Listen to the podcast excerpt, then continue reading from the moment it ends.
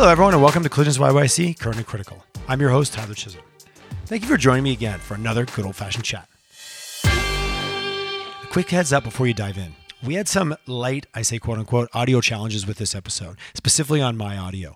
Technology's been amazing through COVID to allow us to talk to people everywhere in the world, but every once in a while we get a glitch rather than not air the episode, we decided to air it anyways because the insights that Tiffany Kaminsky from Symend was able to share, they're inspiring, they're insightful. It gives you a little bit of a peek inside a company that's doing amazing things in our city. So I apologize in advance. I still think it's well it's well worth a listen and trust me, we will do better next time. Thank you everyone. Enjoy the show. Today's show is brought to you in partnership with our newly minted relationship with SAIT Corporate Training.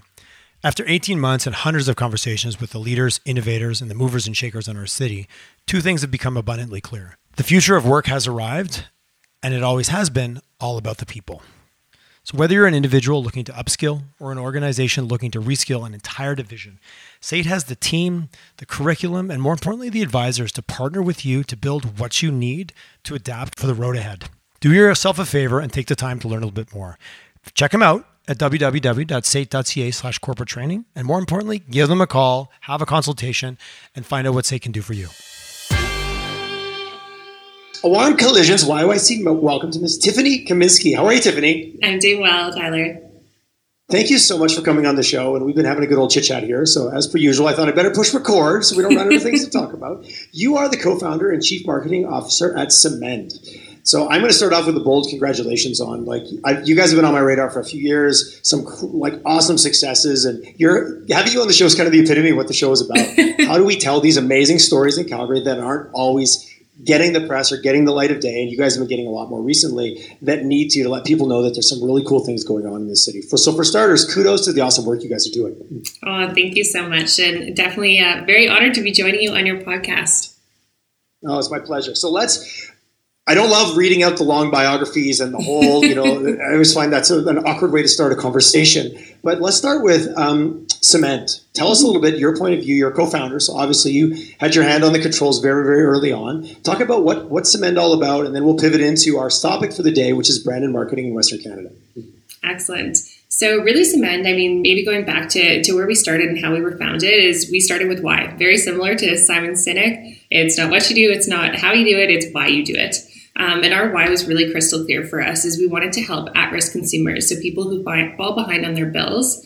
Um, because when we really dug in and looked at the problem statement and did a ton of research, it was such an old and status quo industry that hadn't changed in decades. And coming to the problem, both myself and my co-founder Hanif had a very personal connection where Hanif actually came over as a refugee, so remembers firsthand dealing with collection agencies. And when you come from a country with no access to credit, to one that does, there's a huge gap. Um, for myself, thinking back to my university days where you get your first visa, you move around a bit, it's very easy to fall through the cracks. And that follows you. You know, seven years later, if you've got that mark on your record when you want to buy a car or a house or finance a business, um, there's a really material long term impact.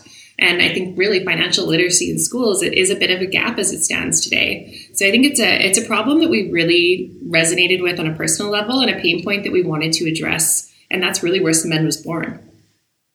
And I had had the privilege of having a conversation with your co-founder that unfortunately, as I shared with you, was one of the episodes that the audio we had. Due to COVID, amazing things happened, but we also sometimes found out how um, unreliable our internet connections were. He chatted about that to me in terms of how much research you guys did and how much you went out and actually connected with the customer, the, your target audience to understand what pain you could solve for them. And I think when you talk about brand and marketing in Western Canada, as companies look to expand and to sell to new customer groups, whether in the province or outside. But I've talked to a lot of companies that they're stepping outside of our borders for the first time and really understanding. So, you know, as a marketer, but also a co-founder, I guess I'm curious of your journey as that was coming together. Like so much of what you were doing, I would imagine in the early days wasn't necessarily marketing in maybe the conventional sense that we think about it about go to market and you know put out campaigns and do that but it was thinking about that actual product market fit. So you know as a marketer in your mind how important is that side of understanding that before you even worry about what color the logo is to be blunt? No that's an excellent question and i think you nailed it with product market fit is probably one of the most important things as you start any venture any business um, when we first started the company we started with you know a million dollars and it was we personally led it and very much a friends and family round so we didn't have a lot of runway in terms of our bold aspirations of what we wanted to build and the vision for the organization. Um, when we started, we actually used the Strategyzer series, which I highly, highly recommend.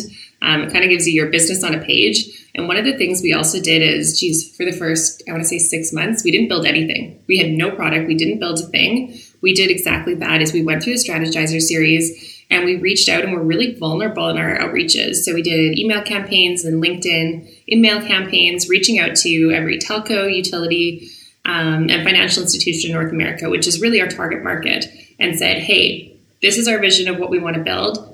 You are the experts. You know this domain. We just want to, you know, get you on a call for 15 minutes and understand your pain points. And we had over 100 calls, I would say, um, to really narrow in and see, okay, this is our premise. What are the pain points? Does something exist today? Does it not? How do we fill that gap?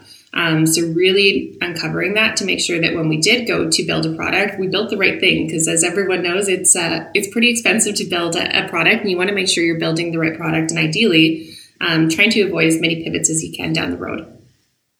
Yes, pivot, pivots equal equal cost, like you said, a million dollars might sound like a lot when you flip it off the tongue, but when it comes to building something, that that burn and that runway can disappear pretty quickly.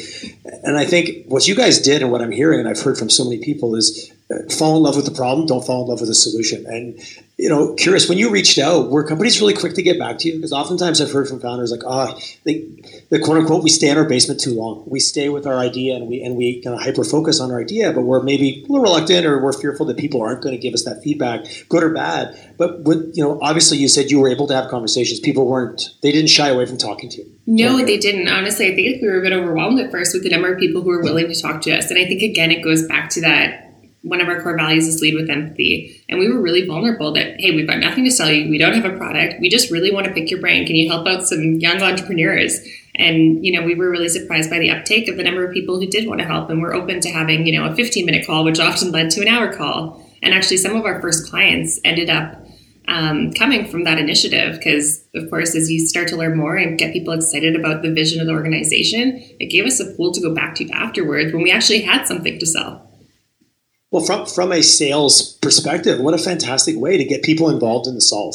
And I don't know about you, but when you're presenting and people can see their own fingerprints on the deck or on the storyline or on the product, that's huge as humans because we want to feel we were part of something. And that, it, again, you can get all complex with analytics and how you're measuring everything. But at the end of the day, we're still humans, so we can be a bit messy. But that ability for us to get involved and see that our impact, that our input was actually taken and valued, that still that actualizes us. It's still, it's you're never going to hinder that as a bad strategy. Absolutely. And it was really some of those those brand advocates that were a part of our journey and really had a big influence on on the product that we offer today um, that helped us along the way. And we continue to look at what are those advocate groups of our clients that as we're testing betas, as we're building new platforms, um, our 2.0 version, for example, we really value their opinions and they're a part of our journey. You shared something with me earlier that I, I, didn't know, and it was more just because I didn't know that you guys white label, which makes sense now yes. that I hear that with all. So you've got some interesting stakeholder groups when you talk about the end customer being technically your client's customer, Correct. but who's also you know your customer, but you're there to provide this almost seamless. Eh, does does your does the layer of your service does it does it should it or does it just disappear into the process in terms of it, and I say that it sounds so I'm backing out of my words here. You don't want it to disappear, but I'm assuming from an end customer's perspective, it needs to be just a seamless part of their interaction. It can't be this like, oh, here's another gate to have to go through kind of kind of mindset. Absolutely, no, and you you really hit on it because it's white labeled. Everything looks and feels as though it's the brand of ABC Telco. I'll just use that as an example. So it needs to meet those requirements, and we go through a long process from their digital review boards, their legal teams, their marketing and communications teams to make sure we're being true to the brand of our clients as we're reaching out to their customers. And that's something that you know we not only want to make sure that we're maintaining, but we're improving over time. Is how do we make sure we're making the life of that at-risk customer or their customer better? But in doing it, how are we strengthening their brand by taking that really empathetic and positive approach?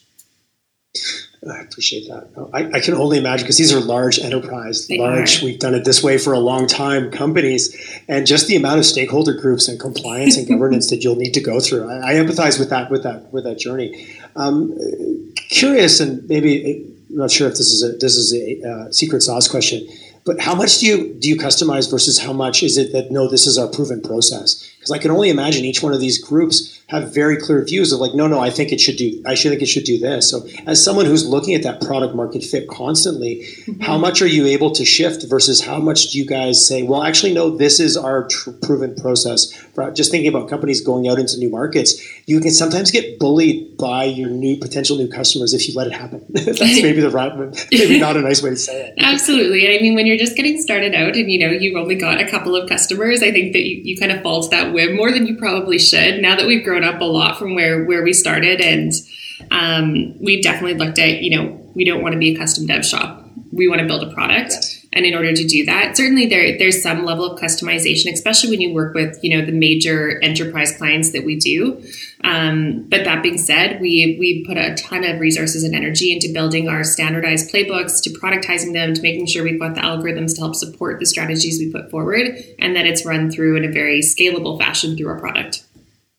I like that we're not a custom dev shop. We're providing a certain solution. And the longer runway you're in the game, the more you can say, well, no, actually, this is what will work the best because we're the experts on this on this actual solution. Versus when you're new, you can uh, often are defined by what you say no to. It's easy. As entrepreneurs, it's easy to say yes to everything. Oh yes. yes, been guilty many times. So curious, just on the going out and reaching out to the to you know North America. I'm assuming are you guys North Are you guys beyond North America, or right now is North America your core? We are beyond North America now. We actually also um, have teams in APAC and CALA. Oh, fantastic! How um, when you first did that initial reach out, you guys were calling from Calgary. We were. Did anyone ask about where the 403 was from, or did you have any hindrance, or was that any kind of an obstacle or, or, or, a positive when you were going out and you're like, and who are you, and where are you calling from? Was that even a factor for you guys? If we think about it as you know, our uh, cities have brands, countries have brands, provinces have brands. yeah, I mean, I think at that time, you know, it wasn't a strong part of our narrative, admittedly, just because we were just getting started. Um, that being said, I think that as we position ourselves now is I think it's pretty incredible to look at, you know, we chose to start this company in Calgary for a lot of reasons.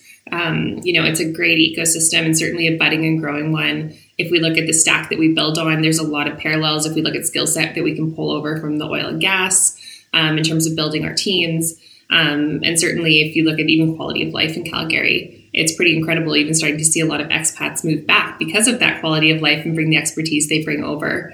Um, so I think it's very much a, a, value prop now as we've gotten a lot bigger. And, and, something we're really proud of is, you know, we're based here. There's tons of efficiencies that we can gain. So if we think of how we serve our end clients, the amount of R&D and throughput we can get is much higher than if we were based in the Valley, for example just because the sheer just because the sheer overhead that that is there just to keep the lights on exactly at that most at that simple level. You touched on talent, and this is a conversation I've had with many people on the show. Is you know, and I like what you said. How do we, or how have you been able to take some of this very skilled labor from a different sector? We'll just keep it simple: oil and gas or the energy sector. That these are seasoned professionals that maybe are missed. They have maybe seven of the skills, but maybe they're missing three of the skills that you guys might need. How have you been able to? Has that been a deliberate effort? And do you guys have a mechanism in place to help those individuals kind of fill in the blanks for the areas that they don't have past experience in? Absolutely. And I think that's something, well, especially in Miss COVID, where we hire the best person for the role regardless of location. 80% of our team is still based in Calgary. Headquarters is still based in Calgary. Um, and that's something we're really, really proud of. But at the same time, we've also looked at opening it up to global, global scale because where we do have potential deficits and skill sets, bringing on some of those really seasoned leaders and this is something that we've done in the last year is we've really built out our executive team with bringing in some top tier talent then then helps to educate and build a world class org right here in our own backyard and that's something we've also put a lot of time and energy in and huge shout out to our hr team is you know bringing people on board to your point if, you know they've got seven of the 10 skills for example um, you know, we've got a week fully immersive onboarding liftoff session. So you learn everything about our organization. You go through every sector, so you get a holistic view. And then in terms of each deep dive into organization, we've got additional training sessions. Um, so if you're a sales rep, you go through our Ignite program, for example, so you know everything you need to about our domain, our target market, and it helps to fill a lot of those gaps. And additionally, we do invest in our team and making sure continued education is a big piece of the puzzle to make sure that if there are areas that we need to, to level up, that we're providing the adequate training and support.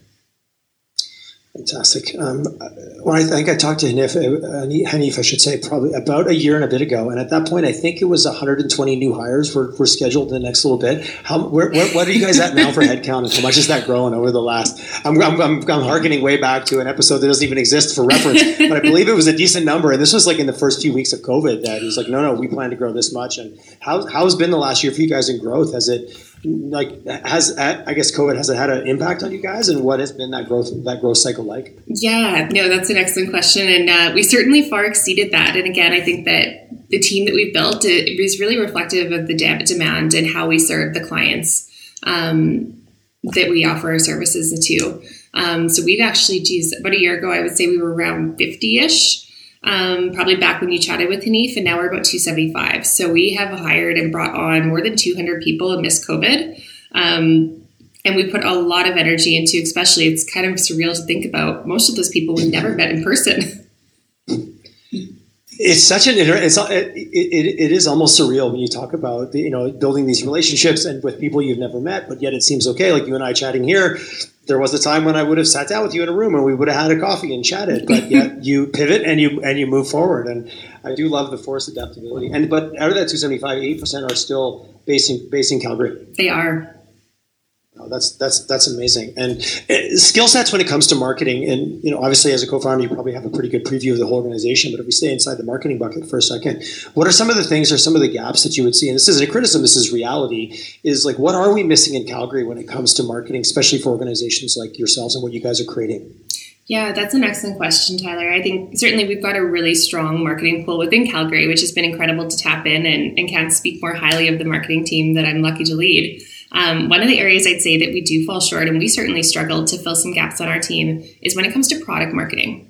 Um, that's an area where, I mean, there's certainly a, a strong, you know, there's meetup groups, um, there's definitely some very established leaders within product marketing that are well known within the ecosystem. But that being said, I, I, think it's one of the areas where certainly the way we've approached it, we've looked at how do we train up some of our great team members to give them that career in product marketing, whether it's sending them out to the Valley or um, Seattle to go through some of those pragmatic marketing courses and really level up the skills that we bring. The other thing that we've also done that's been highly effective, and I mentioned it before, is as we've leveled up our exec team, we've been able to tap into some expats. We actually got two examples on our our, our team that have been really strong. Um, advocates, especially in the area of product or product marketing, where we can then bring the experience from the Valley right back to Calgary and make sure we're leveling up our organization and training to fill that gap because it is an area I think we've we've found, been pretty challenged to really find.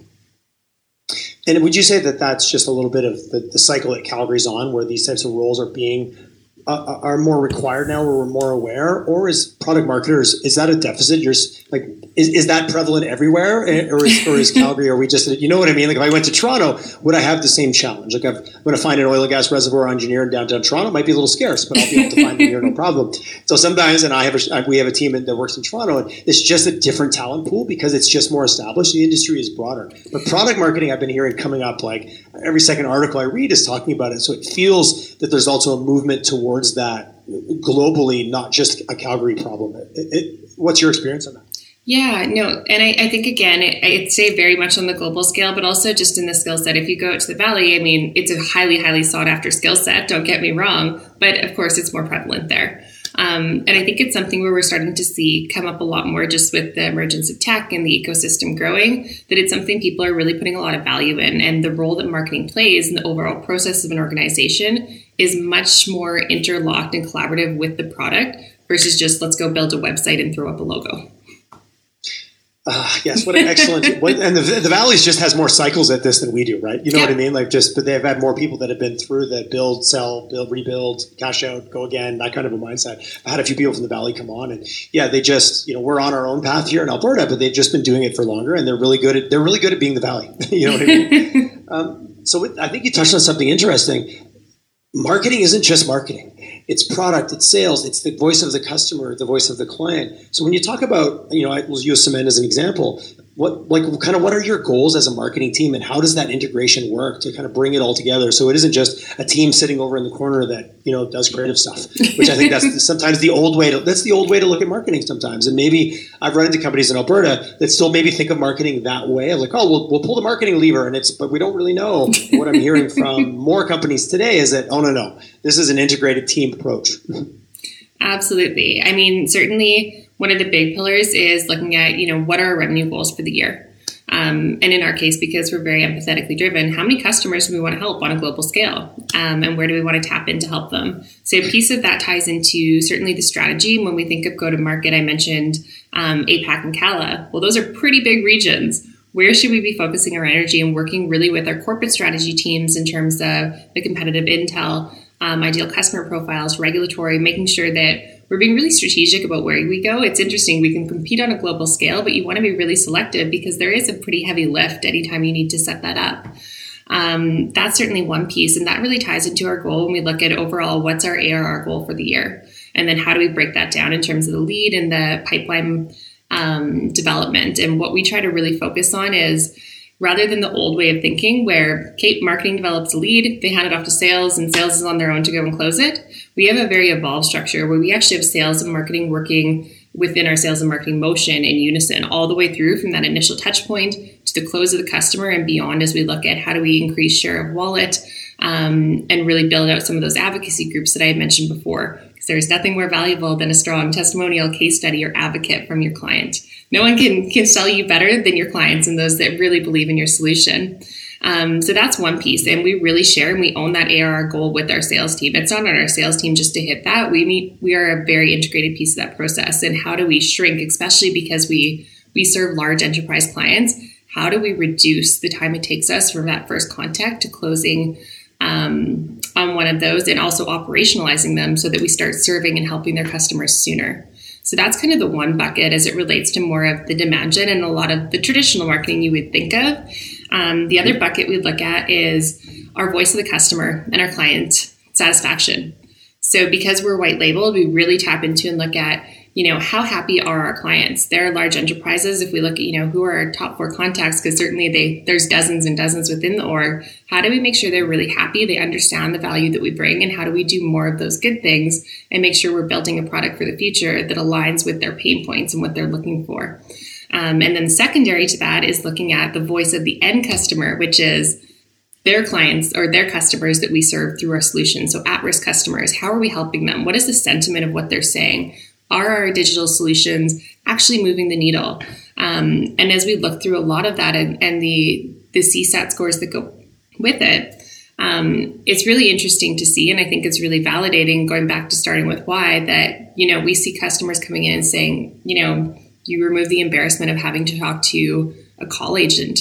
Um, you know, I felt like I had dignity in this process. You made this much easier. I appreciate the added time or the solution that you were able to give me that's really really important is keeping that that why in mind because if our end customer is happy our clients are naturally going to be happy as well and we are really working hand in hand with our product teams to make sure that we're bringing that to fruition and it's something that's weaved into the stickiness of our product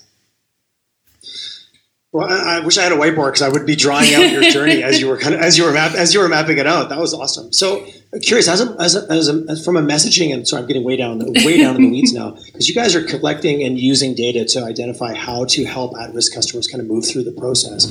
How much access do you have to that from a way of creating the right messaging? I'm assuming that informs everything you do, also from a messaging and marketing perspective, in terms of the words, like you said, the words that they're using being able to then speak to them in, in the voice that they connect with just seems so powerful. It's like, I love the world we live in. It's like being able to almost see what your opponent's thinking on the other side of the chessboard. Not that this is competitive, but you can see the sentiment, you can see their mindset as they're going through, which allows you as a marketer to create so much better, compelling messages.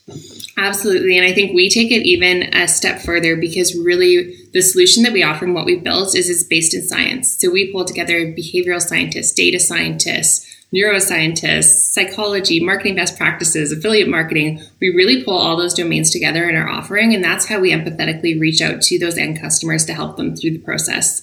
Um, so messaging and how we position is highly, highly important. We actually have built a Symend lab, and we've had more than 10,000 participants um, go through almost 40 studies to really tap into that. And it's been interesting to see the the importance of some of those behavioral tactics and the nuances that sit within them.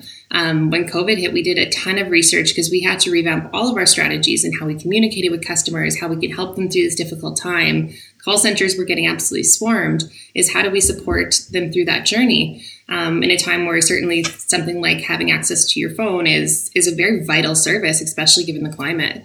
Um, one of the interesting things we found, and it's very foundational to our our values and our why, is being empathetic having empathetic outreaches um, was one of the things that drove the best results. In that, it is both an art and a science, where there's a very fine line between when you're empathetic and you apply those behavioral principles and learnings. Um, so, really, our strategic IP and everything that goes with it. And when it comes off as being disingenuous. And that's where we start to see really negative um, results. So, it, it is very much an art and a science, I'd say, when we approach it. No, it's a very slippery slope when you think about you're interacting with technology and it's it's in pace with you. And the second it falls out of pace, lately I find that our, our forgiveness of that as customers, as the end customer, is oh man, it's a very, very fine line. It's and especially, you know, considering you're also often in an emotionally heightened state when you're going through some of these kind of higher pressure situations. And again, I've looked at your website and the timeline of like everything's going great and then job loss, illness, you know, COVID. Like the last year I think has put so many people who were well positioned into a position they never hoped or thought they would they would they would ever be in just as humans. Absolutely, and I think that that's one of the key things, and why why we take that approach of trying to really change the experiences. You know, bad things happen to good people.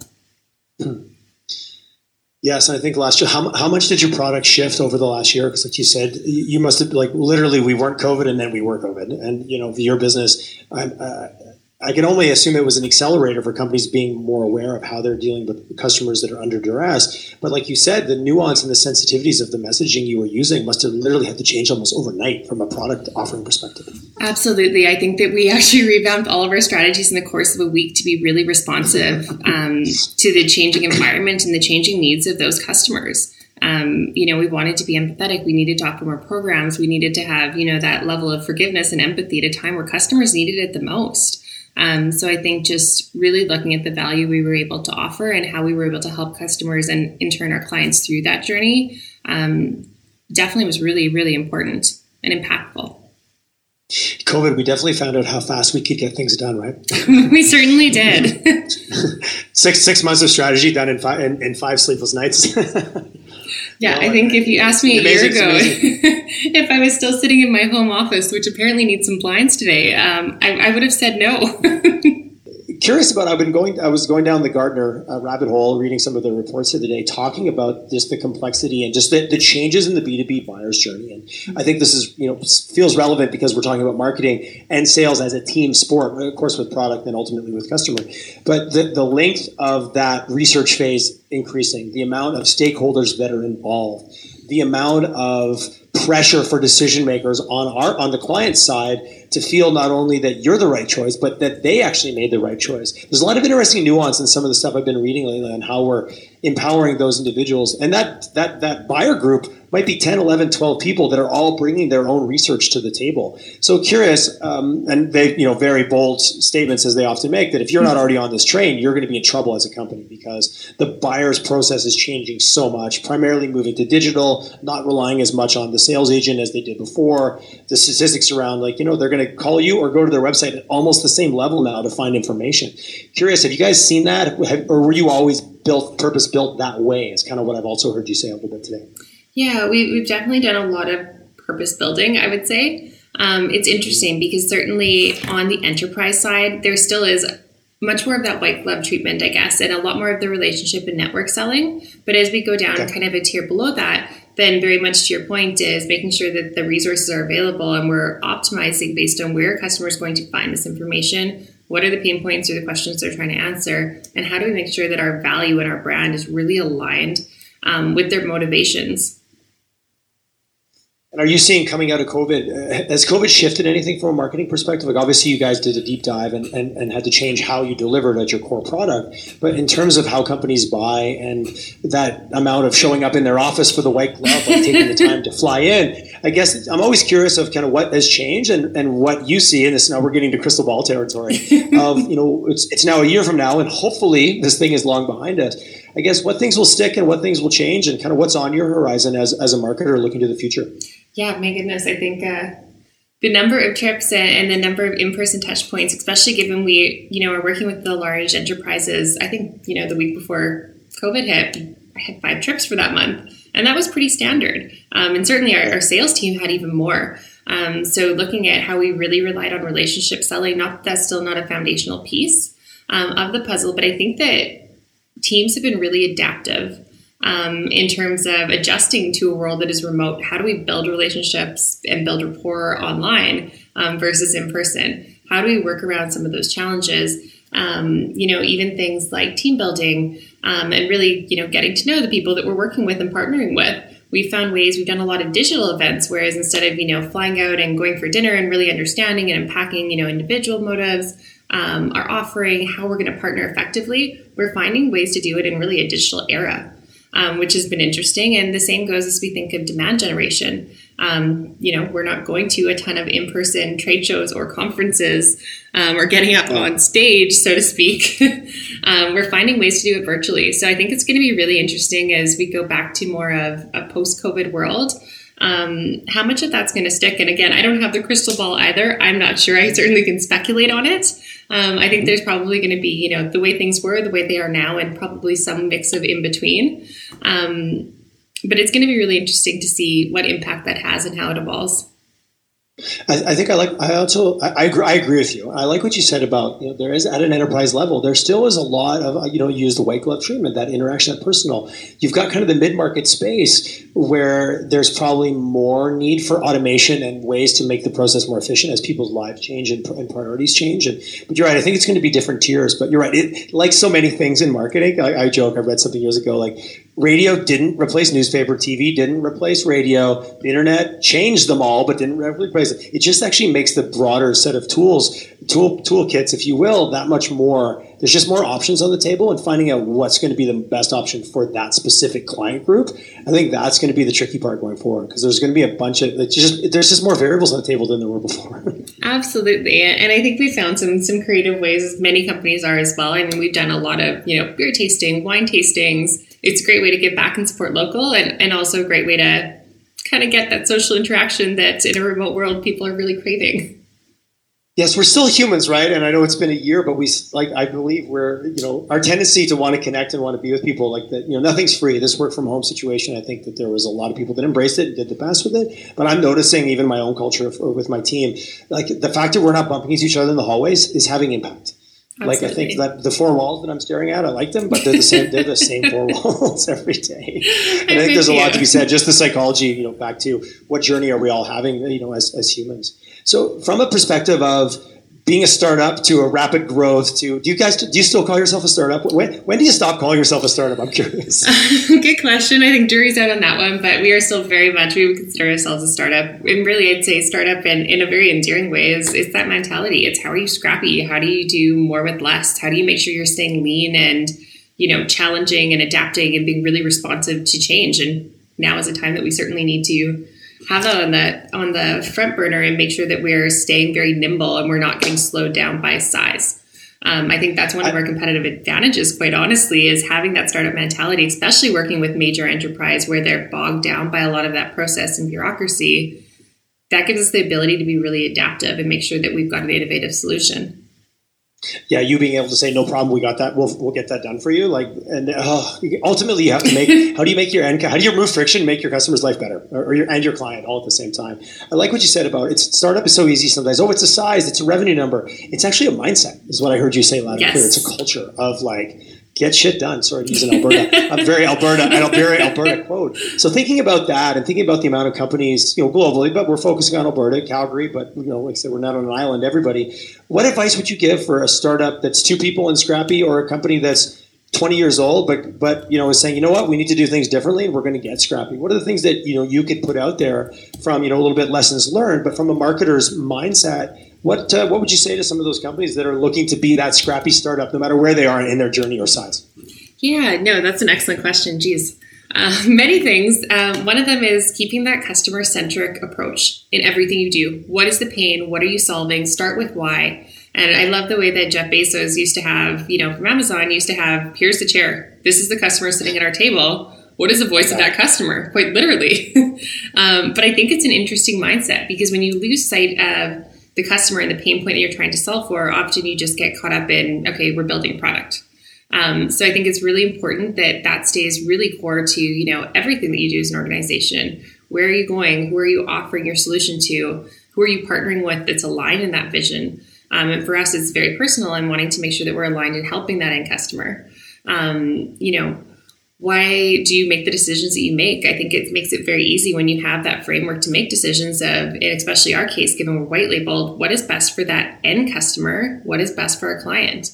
Um, and we want to stay really true to those values. And it's it's really led us in the right direction and making sure we're building a product that, that's sticky and is creating that value that the discipline of knowing what that is and doing that work up front. And I, have certainly my own commentary i've run into a lot of companies that no no no we just need to do the thing. We just need to get a campaign or we just need to launch. You know a website is such a classic example because a website forces you to answer all of those questions. But yes. so many companies like no no we need a new website because our old one it's old it doesn't line up with us anymore well, what do you want it to say? Well, you're the agency. I'm speaking from my own hat now. Well, you're the agency. You'll tell us what it should say. I'm like, oh no, like that's like it forces everything to come out of the woodwork and find out what actually matters to you that you believe and ultimately should matter to the customer. And how do you communicate that? And I do find companies are a little reluctant. We get so tasky in terms of like do the thing and not do that pre-work, which you guys, you know, I love what you said. The first six months we didn't build anything. We spent that time learning and it sounds great to hear but when you're in the trenches and you've got you know shareholders and revenue goals and staff to keep in, in, in you know in, in, employment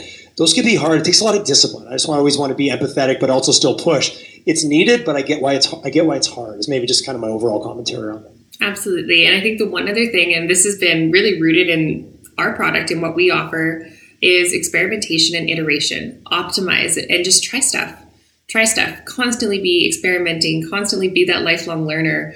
Um, you know, the way our system works is we're constantly iterating at a very high velocity with multivariant experimentation, pulling in those behavioral tactics and our strategic IP to do more of what works so that we're treating people as individualized individuals, I should say, and being really personalized in those outreaches. Because just because you're a low risk customer and you're a high risk customer it doesn't mean you're the same individual. So we're trying to do more of what works based on that really unique interaction. And I think that translates a lot into marketing as well when we think of very similar to we're reaching out and trying to drive some of those conversions or those positive outcomes is how do we make sure that we're constantly learning? How are we constantly testing, pushing the boundaries and iterating and optimizing on what we know? Because it changes. It's, it's not static over time. And I think COVID was a prime example that really pushed that thinking. Yeah, it's it's always true, and, and COVID exaggerated it and could have put like a magnifying glass on, on, it. So curious, when you bring when people come in from the outside, obviously you've gone from fifty to two seventy five over the last year.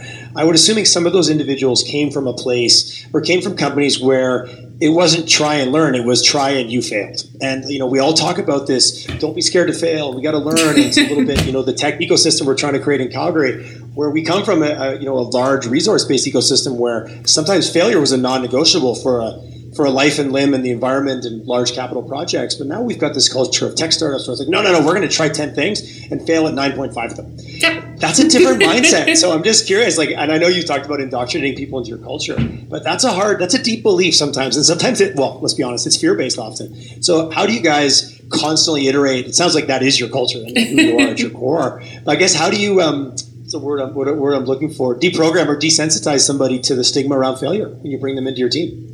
You know, it's interesting. I think that one of the key foundations is our culture.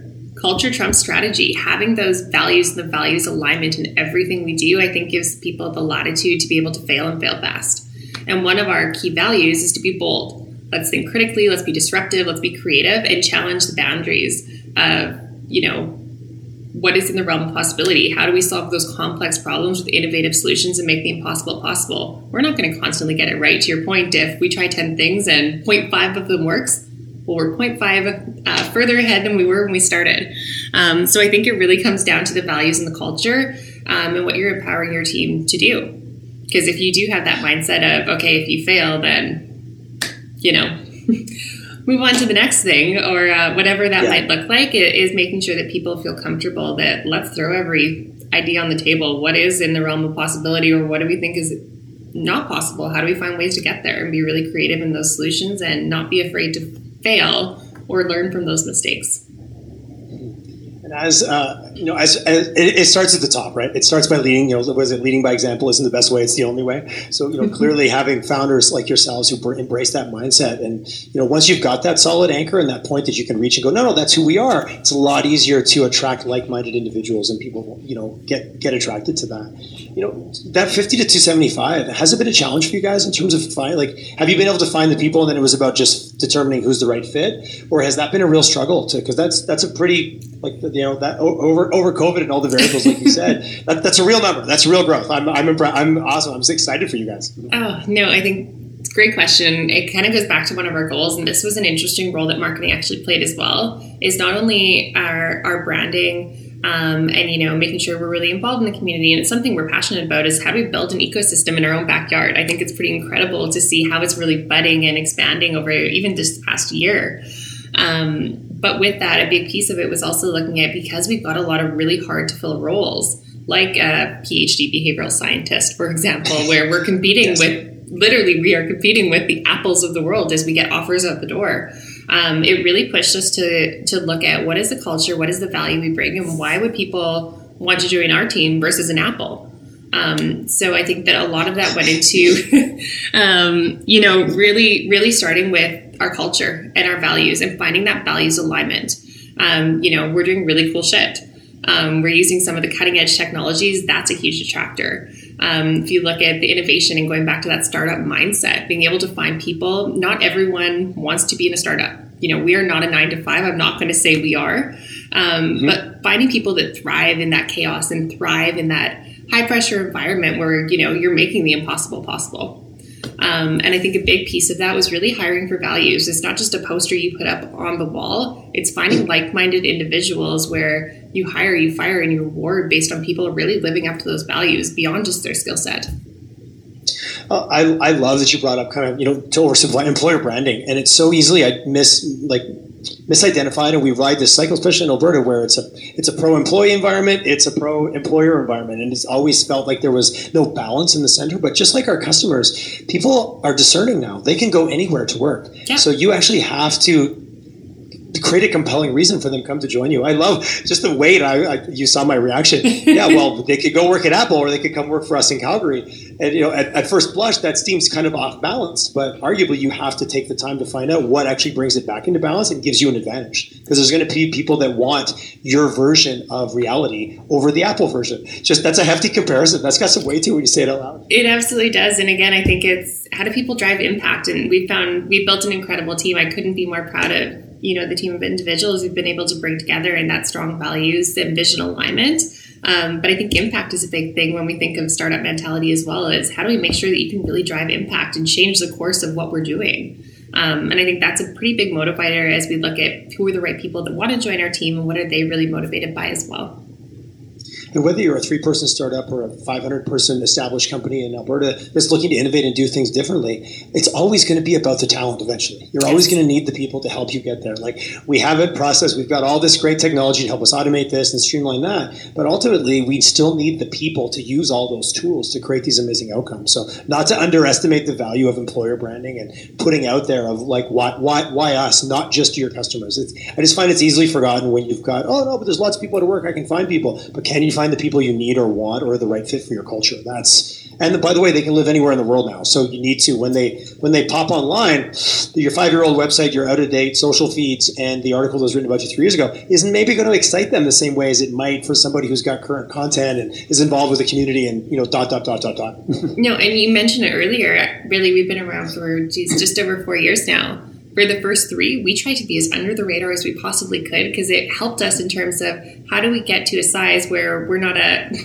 you know little startup with a million bucks in the bank to serve these major enterprises to we've now raised over a hundred million and we've got you know the latitude and we want to compete on a global scale. We're ready to do so and really define a category within that blue ocean and be the king within it it's really just been you know the past year and probably even less than that that we've kind of tried to take more of that that approach to really having a voice within the market because we felt like we were ready to really compete on a global scale I appreciate this the stealth strategy, and I think when you guys first got on my radar was I think the Series B raise was it 70, 75, like largest Series B, and I remember the headline. I was like, well, who are these guys? And is that was our turning or point, or is it Simon? Is what? How do I even say the name? yeah, no, that was very much the turning point. that was your coming out. That was your yeah. We're here. We're here. We're, we're here, and, and we're real. Well, Tiffany, I love what you guys are doing in Calgary, and I love I can help get it on someone. And it's Symend, not cement. Just yes. so we can leave everybody with at least knowing the name. That's a good step in the right direction. But incredible insights today. I love your passion. I, I, love what you guys have created, and I love that it's a Calgary story. this is yes. like these are the kind of examples that give other startups hope they give other people from different parts of the world, different parts of the country, they look in and go, oh, well, if that's going on there, there must be some other cool things going on. Talking about, you know, just even our brand as a city and our brand as a province, the more success stories we have of people doing cool things like you guys on a, on a global stage, the better that's going to attract everything from talent to investment to, you know, we, we're here. We already know there's a great quality of life here. We just need to let other people in on the, uh, you know, I don't want it to be a secret. I want everybody to know. no, I am. I was absolutely with you on that. I think it's incredible to see the growth and that you know, people are choosing to build their, just like us, people are choosing to build and start their companies in Calgary and remaining here because it's very much competitive advantage while we're still competing on that global scale. That's the competitive advantage of just of just being here. That's refreshing to hear that because there's some other rhetoric. It's starting to go away. I'm just hearing more and more of these stories, and I think I'm just talking to more people that are breaking past that next level. And there's there's so many good success stories here. Uh, Tiffany, I don't want to eat up your whole day because I could I could probably have 50 more questions. But thank you for everything that you shared. And um, what's the best way for people to find you as an organization, and what's the way best way for people to reach out to you if they're if they're so inclined? Absolutely. Um, certainly, check us out on our website, so symend.com. Um, you can check us out as well on LinkedIn, um, Facebook, Instagram, Twitter, um, really any of the social forums. We're, we're constantly really driving some of that thought leadership and, and, trying to really be an innovator in our space. So, a lot of interesting stuff that we're doing, especially on the behavioral science front, which really sets us apart. Um, so, I encourage you guys to check that out. Um, and for myself, certainly feel free to reach out to me, you know, anytime. Uh, email, LinkedIn, both work. Fantastic. So, it was an absolute pleasure, one, getting to know you and getting to understand your guys' story a little better. I really appreciate your insights. Oh, thank you so much, Tyler. Honestly, an honor to be on your podcast and love the work that you're doing and in sharing these stories at an ecosystem level. I think it's so powerful. Uh, thank, th- thank you so much. I'm, I'm honored. I'm honored. It's my pleasure to do it.